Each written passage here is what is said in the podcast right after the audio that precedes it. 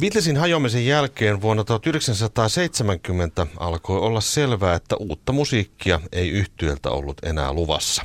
Levyyhtiöt lähtivät julkaisemaan monenkirjavia kokoelmalevyjä, joista suurin osa on sellaisia, joita ei ole CD, CD-muotoon saatettu.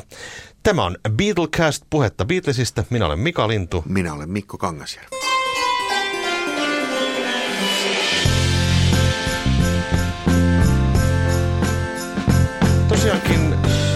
Beatlesiltä lähdettiin julkaisemaan kokoelmia aika lailla tässä 70-luvulta alkaen. Tosin ensimmäisethän koko, ensimmäinen kokoelmahan oli jo tuossa 66, eli sitä käsiteltiin tuossa aikaisemmassa jaksossa Collection of Beatles Oldies but Goldies. Mutta tuo Hey Jude-albumi ilmestyi vuonna 1970 vain USAssa ja siihen koottiin sitten tällaisia singlejä ja A-puolia ja B-puolia. Vähän semmoinen hassu kokoelma.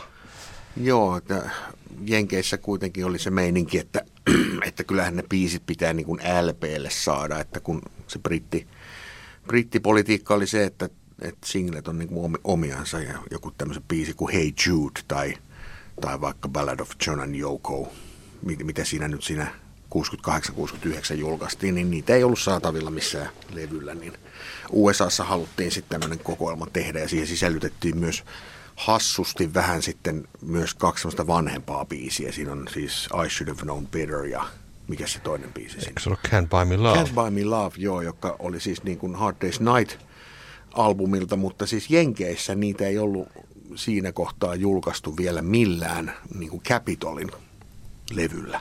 Ne mm. oli ollut sillä United Artists yhtiön julkaisemalla soundtrackilla, mutta Capitol ei ollut julkaissut näitä kahta biisiä. Niin että laitettiin siihen Laitettiin sitten. ne siihen sitten. Aika erikoista. Kyllä.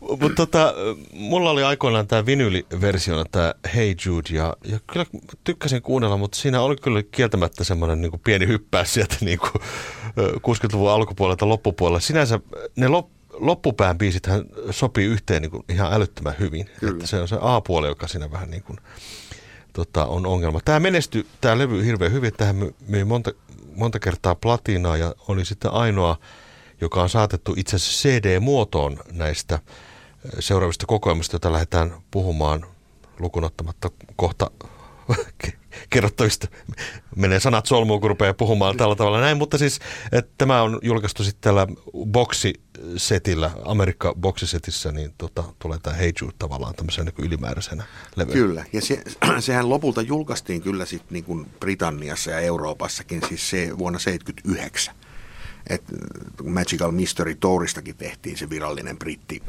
LP-versio vuonna 76, niin sitten myös tämä Hey Jude. Mutta mä en tiedä kuinka iso painos se sitten oli, että se vähän unohdettiin kyllä sitten. Mm. Mutta tässä Hey Judein idea oli oikeastaan se, että se odotteli tätä Let It Bein julkaisua, että sen elokuva ja soundtrack tuli sitten vähän myöhemmin, että se oli tavallaan julkaistiin justiinsa tuossa helmikuussa, että ikään kuin äh, loi, loi sitten latua sitten tälle tulevalle uudelle julkaisulle. Mutta tota, sitten kun Beatles hajosi, niin tota, siinä sitten varmaan levyyhtiöllä oli vähän miettimistä, koska tota, sopimukset oli kuitenkin voimassa, että jotakin pitää saada julkaistua. Ja Alan Klein, joka oli Beatlesin silloinen manageri, niin lähti puuhailemaan tämmöistä kokoelma julkaisua, joka sai itse asiassa alkunsa 70-luvun hieman sekavista julkaisuista USAssa. Joo, eli äh, Amerikan keskilännessä julkaistiin tämmöinen siis TV-ssä mainostettu kokoelma boksi kuin Alfa Omega. Ja se niin kuin jotenkin kun tämän päivän perspektiivistä kattelee, niin tuntuu jotenkin todella omituiselta, että joku vaan päätti, että julkaistaan tämmöinen Beatles-kokoelma ja myydään sitä niin kuin, niin kuin TV-shopissa. Niin. ei ihan nyt menisi läpi tällaisena ei globaalina varmaan. aikana, mutta silloin maailma oli sen verran suurempi, että tämmöistä pystyttiin sitten jonkun aikaa pyörittämään tämmöistä bisnestä ja se, se oli varsin suosittu ja siihen Beatlesit ja heidän edustajansa eivät ensin reagoineet kovin kärkkäästi, mutta sitten kuitenkin niin kun sit tuli vähän kiire, että nyt pitää saada ihan virallinen kokoelma hmm. pihalle. Ja sitten masinoitiin aika nopeasti sitten nämä punainen ja sininen tupla. Mm. 62, 66 ja 67, 70 punainen ja sininen tupla, jotka oli sitten valtavia myyntimenestyksiä itse asiassa ja jäivät sitten elämään tällaisena virallisena Beatles-kokoelmana sitten myöhemmin. Kyllä, ja sitten CD-aikakaudellakin nämä oli ensimmäiset kokoelmat, jotka sitten myös CD-ksi vuonna 1993 tehtiin. Ja tota, itsellenikin se Beatles-herätys on tullut tämän sinisen tuplan saattelemaan. Sama juttu. Joo, ja eikä varmaan olla ihan ainoita. Ei. Kyllä se oli, sain sen vanhemmiltani tuliaisiksi Italian matkalta. Se on muuten italialainen painos vielä. Ah, okei. Okay. niin tota, se räjäytti pankin silloin. Ja tota, se näille ominaista näille punaiselle ja siniselle on, että nämä on kaikki, kaikki biisit on originaalibiisejä, että siellä ei ole yhtään cover-biisiä. Siellä on jotain vähän outoja valintoja, ehkä joku Old Brown Shoe ei välttämättä tämmöiselle hittikokoelmalle kuulu. Mm. Sitten taas punaista tuplaa ehkä vaivaa semmoinen, että siihen olisi mahtunut vähän enemmänkin tavaraa. Mm. Joku Revolver-levy on aika huonosti edustettuna siinä, en tiedä mm, syytä, syytä miksi näin, mutta ei ne mitään täydellisiä kokoelmia ole, mutta, mutta tota, toimii, toimii porttina port, Beatlesin maailmaan. Kyllä, ja sitten se, se on hieno se valokuva-ajatus siinä, että, mm. että siinä on käytetty niin kuin sitä Please Please Me kansikuvasessiossa otettu kuvaa siinä punaisessa ja sinisessä on sitten tämä samasta lokaatiosta otettu kuva, joka piti tulla Get Back-levyn kanteen, mutta semmoista levyä ei sitten koskaan tullut, niin se käytettiin sitten tähän. Mm. Samoja kuvia käytettiin nyt sitten, kun tämä Get Back-elokuva tuli, niin näissä mainosjulisteissa niin otettiin sitten semmoinen, jossa yhdistettiin ne kaksi Joo. elokuvaa hauskalla, hauskalla lailla. Seuraava kokoelma ilmestyy sitten Capitolin ja myöskin Parofolin toimesta 7. päivä kesäkuuta vuonna 1976 ja kokoelma oli nimeltään Rock and Roll Music.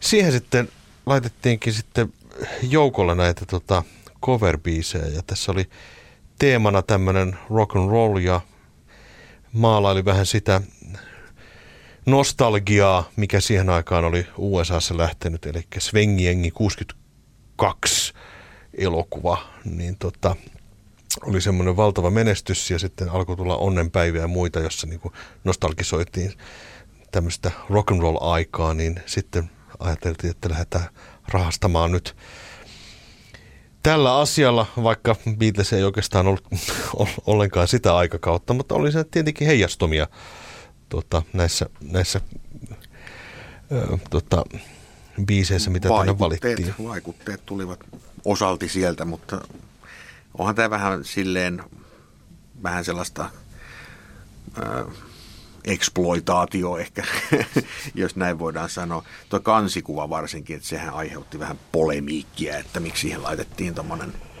vähän tuommoinen Coca-Cola kansi, niin. että Beatlesit on kuvattu nimenomaan vähän tuommoisena niin kuin, ei yhtään oman aikakautensa näköisinä, vaan tuommoisena fiftari, vähän tämmöinen niin nostalginen. Mm.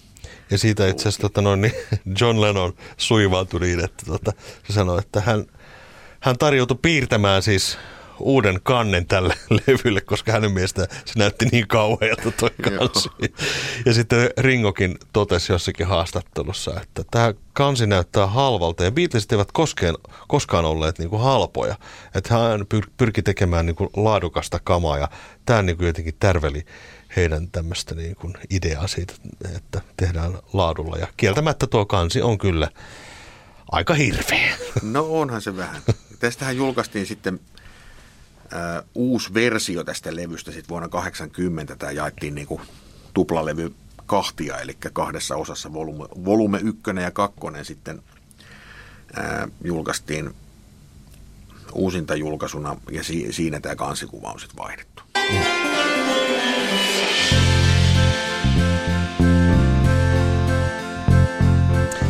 Seuraavana vuonna julkaistiin jälleen kokoelma johtuen siitä, että tuo rock and roll music hän myi myöskin ihan mukavasti Love Songs-niminen kokoelma, jossa nyt sitten jo vähän tähän kanteekin kiinnitettiin huomiota. Ja siinä on muuten äärettömän tyylikäs kansi. Siinä oli tota, hieno tämmöinen samettisen oloinen pinta tuossa levyn kannessa ja tota, makea designi kaikin puolin. Siihen on laitettu sitten tämmöisiä rakkauslauluja. Tosi hieman sekavahko kokoelma tämäkin on.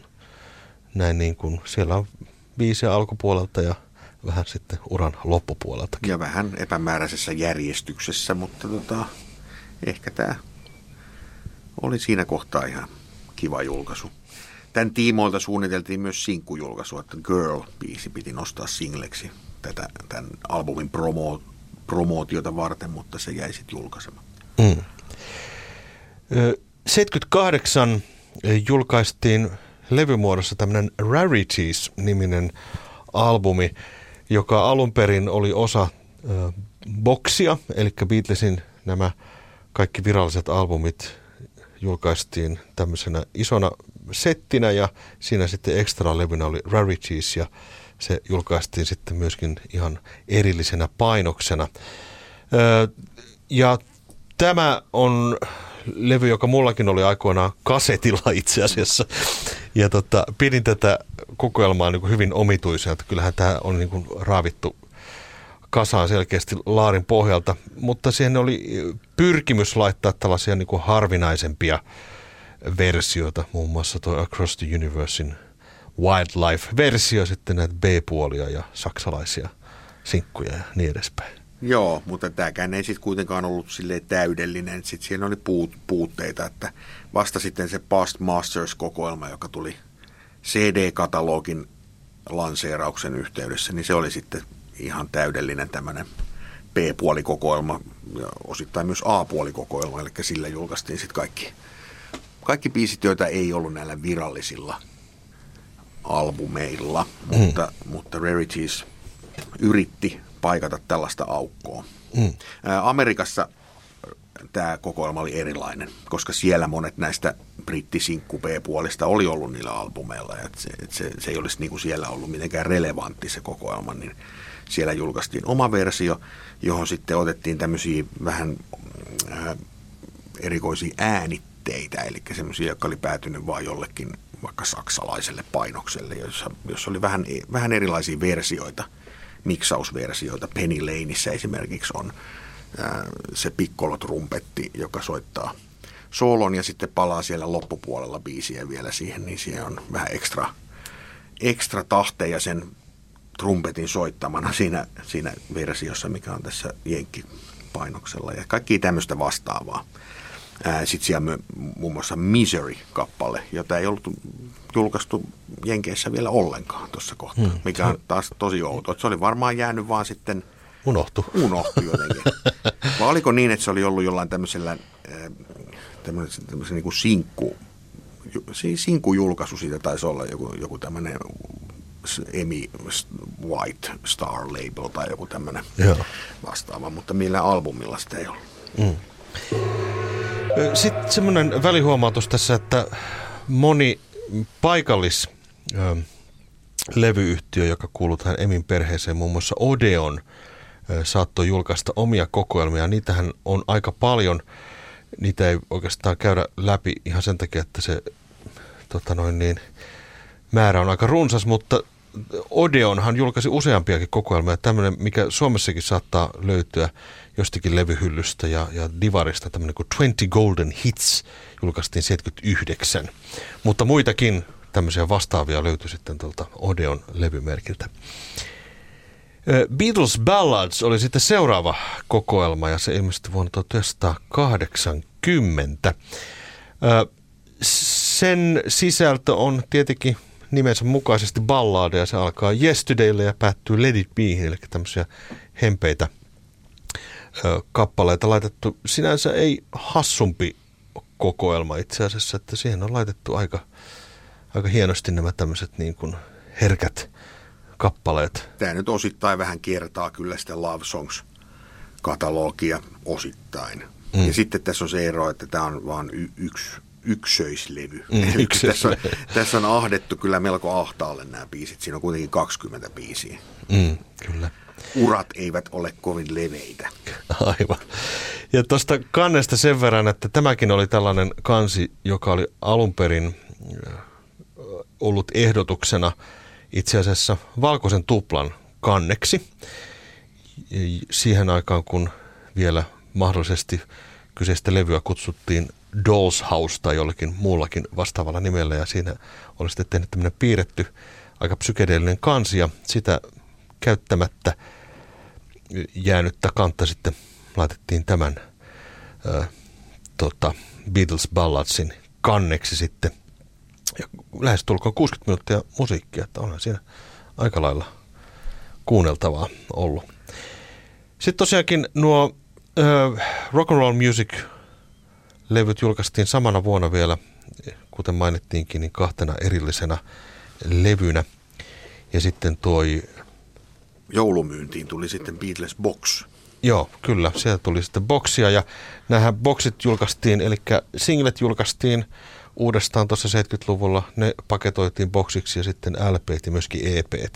Niistä tehtiin myöskin sitten tällaiset niin kuin, kalliit, kalliit kokoelmat. Joo, sieltä on, se on yksi harvinaisempia ja kalliimpia Beatles tuotteita on se niin kuin monoversio. Tuli sellainen mono collection, siinä olikohan se 81 vuonna, Joo.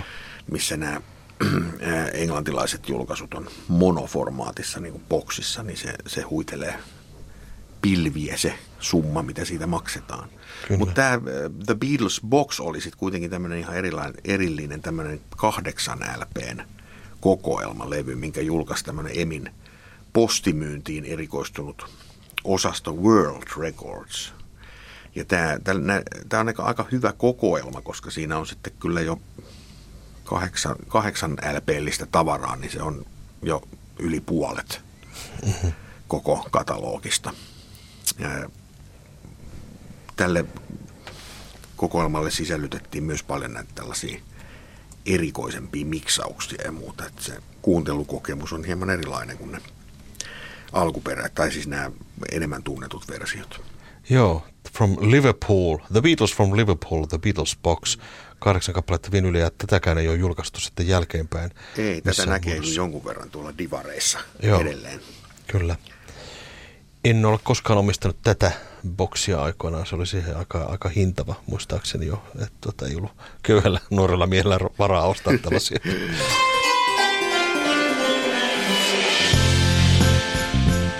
Ja oikeastaan sitten alkoi tulla vähän semmoinen niin kuin mietinnän paikka EMI-yhtiöllä, koska nyt oli moneen kertaan julkaistu kaikkia oikein uutta materiaalia, joka on tullut. Ja näitä julkaisemattomia versioita biiseistä tai julkaisemattomia biisejä, niin tota, niitähän jo vähän mietittiin, että niitä olisi julkaistu jollakin antologityyppisellä kokoelmalla, mutta Beatlesit eivät antaneet tuossa vaiheessa lupaa vielä näille julkaisemattomille nauhoille. Joo, että lähimpänä tällaista tämmöisen albumin julkaisua oltiin ehkä joskus siinä 80-luvun puolivälissä, kun ensimmäistä kertaa oli, oli käyty läpi nämä kaikki nauha-arkistot ja ruvettiin jo tietää, että mitä kaikkea siellä on. Et semmoinen oli suunnitteilla, mutta se ei sitten materialisoitunut vielä ennen kuin vasta kymmenen vuotta myöhemmin. Hmm.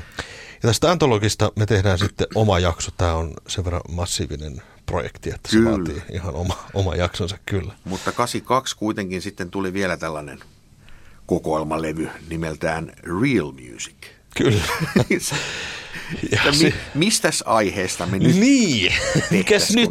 No tehdäänpäs tämmöinen leffakokoelma mm. nyt sitten. Ja siinä oli tota noin niin, taustalla itse asiassa tämmöinen kuin Stars of 45 niminen medley-kokoelma, jossa tämmöinen hollantilainen tuottaja oli laittanut yhteen valtavan määrän Beatles-biisejä ikään kuin tämmöiseksi medliksi. Siinä oli semmoinen niin rumpuraita, jonka päälle soitettiin ja tämmöinen Sound Alike-bändi sitten soitti siinä musiikkia eri biiseiltä ja eri aikakausilta ja se oli itse asiassa Hollannissa ja tuossa Keski-Euroopassa olikin sitten yllättävän suuri menestys ja se aiheutti tämmöisen niin kuin medley-boomin, jossa sitten äh, paljon muitakin artistia tehtiin Abbasta ja Elviksestä ja vaikka mistä tämmöisiä vähän vastaavia medley-kokoelmia, että pistettiin niin kuin diskobiittiä sitten.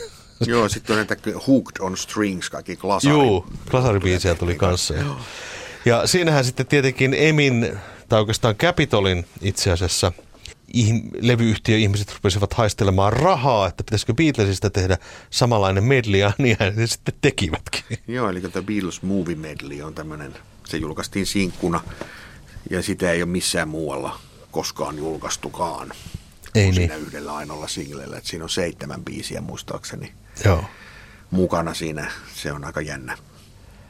Se on mielenkiintoinen kuriositeetti. Sitä ei ole todellakaan julkaistu ja eikä tulla varmaan edes julkaisemaan. Tai en mä tiedä, ehkäpä jonakin Record Store Day-painoksena joskus tulevaisuudessa, mutta näillä näkymin ei, koska tota, jo siihen aikaan jopa niin kuin jotkut levyyhtiöt levyyhtiön pomot tuolla Englannissa olivat sitä mieltä, että se oli liian cheesy. Kyllä, mutta sen yhteydessä kuitenkin tuli sitten myös tämmöinen ihan kokonainen albumi, mutta jännää kyllä, että sitä ei sitten sitä medliä kuitenkaan siihen albumille laitettu, niin. että siinä on sitten pelkästään alkuperäispiisejä. Kaikilta, kaikista Beatles-elokuvista, eli Hard Day's Nightista on neljä biisiä, Helpiltä kolme, Magical Mystery Tourilta kaksi ja Yellow Submarine elokuvasta kaksi ja sitten Let It Be elokuvasta kolme mm. biisiä. Et vähän tämmöistä niin kuin ehkä, että ideat loppuu kesken, julkaistaan nyt jotain. Mm. Fiilis tulee tästä, mutta sitten tämän jälkeenhän tällaiset kokoelmat sitten loppuu. Eli 85 vuonna sitä Beatlesin tai Applen ja Emin välistä sopimusta muutettiin sillä tavalla, että sen jälkeen Apple-yhtiö hallinnoi sitä, mitä saa julkaista. Että ne masternauhat on edelleen Emin, tai siis nykyään ne on jo Universalin, koska Emi ei enää ole. Mutta siis Apple pystyy sanelemaan sen, että minkälaisia julkaisuja niistä tehdään. Mm. Ja jo tätä ennenhän oli aika merkille pantavaa myös se, että että maailmahan on väärällään kaikenlaisia 60s-kokoelmia ja tämmöisiä, Beatles-materiaalia niissä ei kyllä ikinä ollut. Mm, se on muuten ihan totta. Jos kiinnittää huomiota mihinkä tahansa kokoelmaan, niin sieltä löytyy kyllä The Who'ta ja Kingsia ja rollareitakin välillä, mutta Beatlesia ei kyllä löydy mistään. Ei. Että ilmeisesti jo silloin siinä 67 vuonna tehdyssä sopimu- sopimuksessa oli joku tällainen pykälä, mikä esti sen. Mm. Myöskin Beatles-musan, alkuperäismusan käyttö elokuvissa on ollut myöskin hyvin rajoitettua. Sitä 70-luvulla oli jonkin verran joissakin elokuvissa, mutta tota, jos kuulee Beatlesin musaa niin näissä uudemmissa elokuvissa, niin melkein sitten on sit jotakin uudelleen tehtyjä versioita tai jonkun cover, cover mutta näitä alkuperäisiä nauhoja kuulee hyvin no harvoissa leffoissa. Varmaan ensimmäisiä semmoisia isompia oli se Can't Buy Me Love. Joo teini-romantiikka pläjäys 80-luvulta, niin siinä, siinä oli mm. isossa roolissa. Ja sitten tietenkin tämä Yesterday, mikä sen onko se Yesterday? Yesterday, Yesterday se aika uu, tuorekin leffa, niin siinä on montakin biisiä. Kyllä. Mutta joo, sitten niinku, joo, tällaiset kokoelmat sitten loppui ja sitten tuli se aika, kun lanseerattiin se CD-katalogi. Ja sen yhteydessä sitten tuli nämä Past Masters kokoelmat, niin tavallaan tarve kaikille muille tämmöisille kokoelmille sitten loppu. Mm. Et ei ollut enää sellaista. Katalogi oli siinä. Mm. Ja seuraava kokoelman julkaisu olikin sitten tosiaan nämä punainen ja sininen tupla CD-muodossa 93. Mitä sitten tapahtui? No sitten tapahtuu se, että vuonna 2000 julkaistaan albumi nimeltään Yksi. Yksi. One. One. Kyllä. Ja sehän ö, otti muotoaan Elviksestä ja oliko Abbastakin tehtiin vähän samantapainen kokoelma, tämmöinen One, jossa otettiin tämmöisiä niin ykköshittejä Beatlesista tehtiin samanlainen ja tuossa vaiheessahan sitten myöskin ruvettiin jo masteroimaan näitä tota, ja oikeastaan miksaamaan uudestaan sitten ö, tätä kokoelmaa varten vähän niin kuin uudelle sukupolvelle. Ja tämä on, tämä numero yksi kokoelma on sikäli merkittävä, että jos tuolla huutonettiä tai tori.fi fiitä niin kuin tiirailee, niin huomaa, että niin kuin eniten myydään tätä levyä niin kuin poispäin, joka tarkoittaa vain sitä, että ihmiset ovat ostaneet sitä niin kuin isoja, isoja määriä. Kyllä, se on, on siis menestys. mun mielestä se, muistan lukeneen, että se on yksi koko tämän vuosituhannen myydyimmistä mm. äänitteistä. Se taitaa olla ihan siellä top viitosessa. Kyllä. Ja oikeastaan aloitti tämän uuden Beatles-boomin, että tämähän niin kuin sitten äh, tavallaan toi bändiä sitten uudelle sukupolvelle ja myöskin sitten ruvettiin kiinnostumaan siitä, että voitaisiin lähteä miksailemaan vähän uusiksi asioita ja tekemään uusia painoksia, joita tämmöisiä laajennettuja painoksia, joita ei aikaisemmin oltu tehtykään. Mä en tiedä, onko tämä nyt sitten kokoelma, mutta 2003 niin ehkä voitaisiin mainita tuo Let It Be Naked, joka tavallaan on niin kuin siinä mielessä liittyy tähän, tähän uut, uudelleen tuloon, että tota, se, siinä sitten laitettiin Let It Be-levy sitten riisuttuna versiona ulos. Joo, no, mutta jos me nyt tähän lähdetään, niin sitten täytyy mainita myös Yellow Submarine Songtrack, joka no, oli itse asiassa ensimmäinen tämmöinen julkaisu, jossa oli remiksattuja versioita. Eli vuonna 1999 julkaistiin 15 biisin versio tästä Yellow Submarine, joka äh, siis ajoittu siihen, koska se leffa julkaistiin DVDllä ensimmäistä kertaa, niin samaan aikaan tuli sitten tämmöinen, missä oli enemmän niitä biisejä. Siinä alkuperäisellä soundtrackilla oli vain neljä uutta biisiä ja kuusi, mm. kuusi kaiken kaikkiin Beatles biisiä. Mutta tota, joo, se oli eka tämmöinen, missä käytettiin, että kaikki biisit jo remiksattiin. Ja se remiksaushan sitten meni ihan uusille urille sitten 2006, kun julkaistiin Love – onko se nyt sitten, ei se mikään kokoelma, se on taas sitten tämmöinen ihan erillinen Niin, se, se, on oma, se on ehkä, tota, voisi sanoa, tota, jopa tämmöiseksi niin uudeksi teokseksi tavallaan, että vanhoista nauhoista miksattiin mashupia, joka oli tarkoitus olla tämän Love-nimisen sirkusesityksen taustalla. Ja siinähän uh, alkuunpanevana voimana oli itse asiassa George Harrison, joka oli vielä silloin elossa, niin tota, hän innostui tästä Cirque du Soleil toiminnasta ja tota, lähti siihen sitten innokkaasti mukaan ja siihen laitettiin sitten Beatlesin musaa uusiksi. Ja siinä julkaistiin myöskin semmoisia versioita biiseistä, joita ei aikaisemmin ollut tehtykään. Tehtiin ihan uusiksi myös Wild My Guitar Gently Weeps, joka on muuten ehkä hienoimpia versioita, mitä siitä on tehty. Joo, ja se oli itse asiassa sillä levyllä ainoa biisi, missä on jotain ihan uutta äänimateriaalia. Se, ja se oli myös yksi viimeisiä teoksia, mihin George Martin teki sovituksen, tai ylipäänsä oli, missä oli mukana. Mm, kyllä.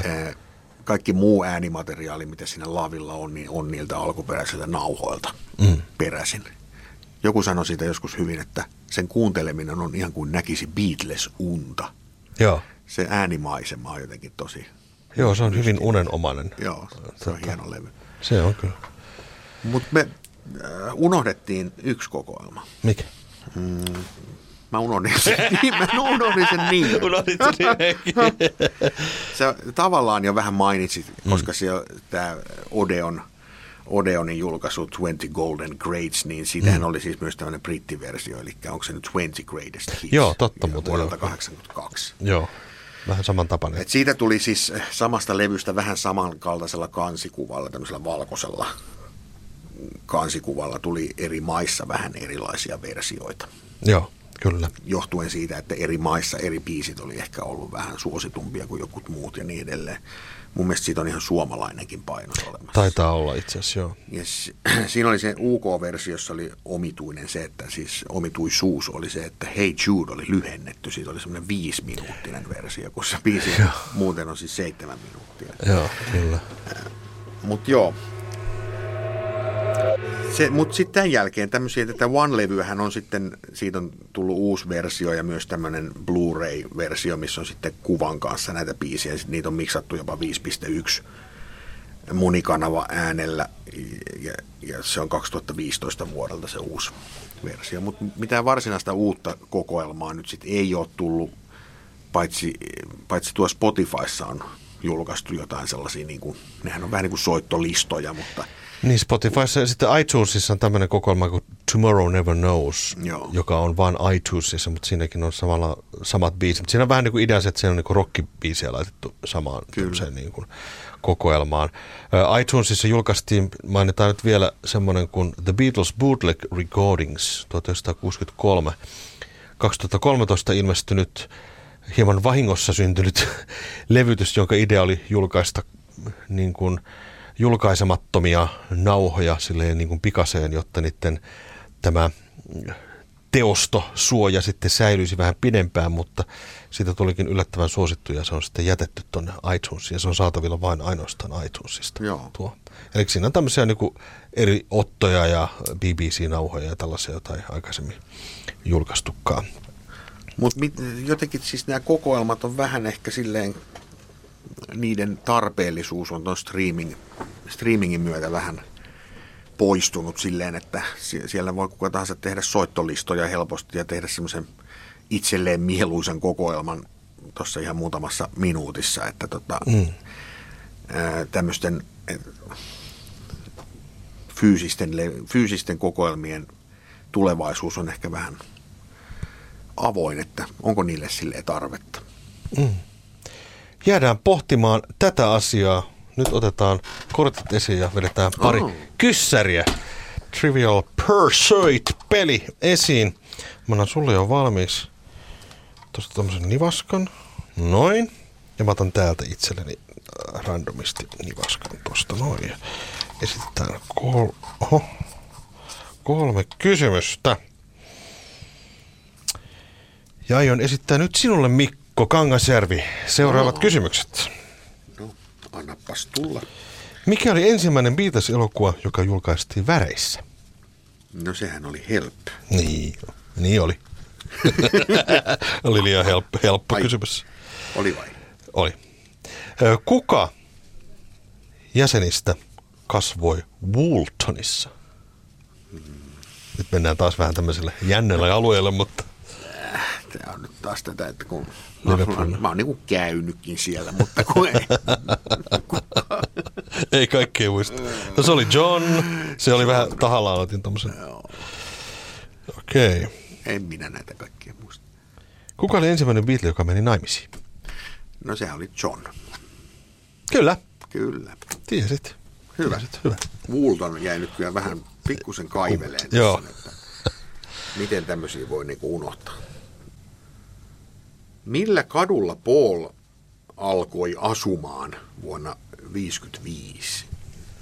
Alkoi asumaan? no se, se on lukee. Begin living. Begin living, joo, kyllä, kyllä.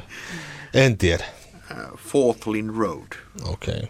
selvä, nyt tiedän tämän. Mä oon käynyt muuten sielläkin. No niin, Ihan sisälläkin. Ai, pääseekö sinne Joo, siis nä, joo, mainostetaan tässä nyt samalla, eli National Trust järjestää kiertokäyntejä Joo. sekä Lennonin että McCartneyn kotitaloihin siihen Menlove, Menlove Avenuelle ja, ja, ja tänne Forthlin Roadille ja se, se on siis ihan samalla, samalla kierroksella.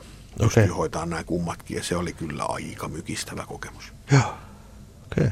Pääsin, se... pääsin soittaa jopa sitä, no se ei ole se sama piano kyllä, mutta tota, se on sillä samalla paikalla ja se on ihan samanlainen piano kuin millä Pauli on säveltänyt When I'm 64 joskus. Okei, se pääsee soittamaan pianoa, siis sitten, hyvä tietää. Sitten mä sit sieltä Paulin takapihalla pääsin tepastelemaan, niin mä pöllin sieltä semmoisen tota, hienon lehden, minkä mä löysin sieltä, siis semmoisen Apilan lehden. Okei. Okay. Sieltä maasta, ja se on mun jossain Beatles-kirjan välissä. Okei. Okay. Joo. No, mutta nyt mä kysyn, mikä oli Plastic Ono Bandin ensimmäinen single? Give Peace a Chance. Kyllä. Woohoo! Näin. Oliko se siinä? Se oli siinä. Hei, kiitoksia, että kuuntelit Beatlecastia puhetta Beatlesista. Ensi kerralla sitten perehdytään vuoden 1972 tapahtumiin. Minä olen Mika Lintu. Minä olen Mikko Kangasjärvi. Kuuntelit siis Beatlecastia puhetta Beatlesista.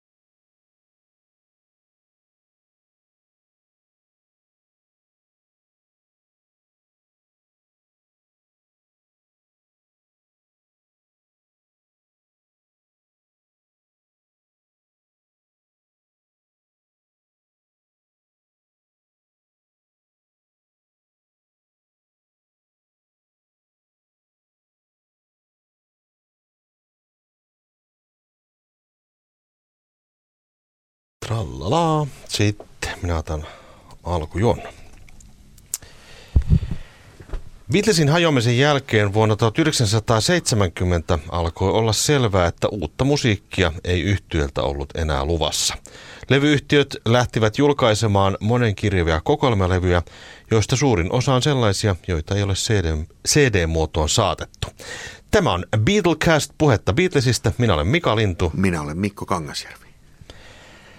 Tosiaankin Beatlesiltä lähdettiin julkaisemaan kokoelmia aika lailla tässä 70-luvulta alkaen. Tosin koko, ensimmäinen kokoelmahan oli jo tuossa 66, eli sitä käsiteltiin tuossa aikaisemmassa jaksossa Collection of Beatles Oldies but Goldies. Mutta tuo Hey Jude-albumi ilmestyi vuonna 1970 vain USAssa ja siihen koottiin sitten tällaisia singlejä ja A-puolia ja B-puolia. Vähän semmoinen hassu koko. Ja sitten 80 Kuuntelet podcastia nimeltään Beatlecast puhetta Beatlesista. Tässä jaksossa käydään läpi The beatles yhtyeen singlejä ja EP-julkaisuja. Minä olen Mika Lintu. Minä olen Mikko Kangasjärvi. Ja sinä kuuntelet siis Beatlecastia puhetta Beatlesista.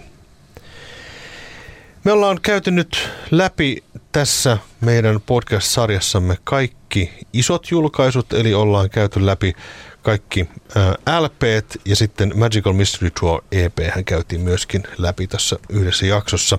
Mutta nyt käydään läpi singlet ja EP sen vuoksi, että aika moni näistä kappaleista on sellaisia, että niitä ei ilmestynyt näissä LP-julkaisuissa laisinkaan, vaan erillisenä singleinä tai sitten EPnä vähän aina tilanteen mukaan. Ja nyt me keskitytään nimenomaan brittiläiseen tuotantoon, nimittäin USA julkaisut ovat hieman asia erikseen. Ehkä näistä tehdään sitten oma jaksonsa, mutta ruvetaan käymään Beatlesin singlet ja ensimmäinen single ajatellaan monesti, että se on Love Me Do, mutta näinhän se ei ollutkaan.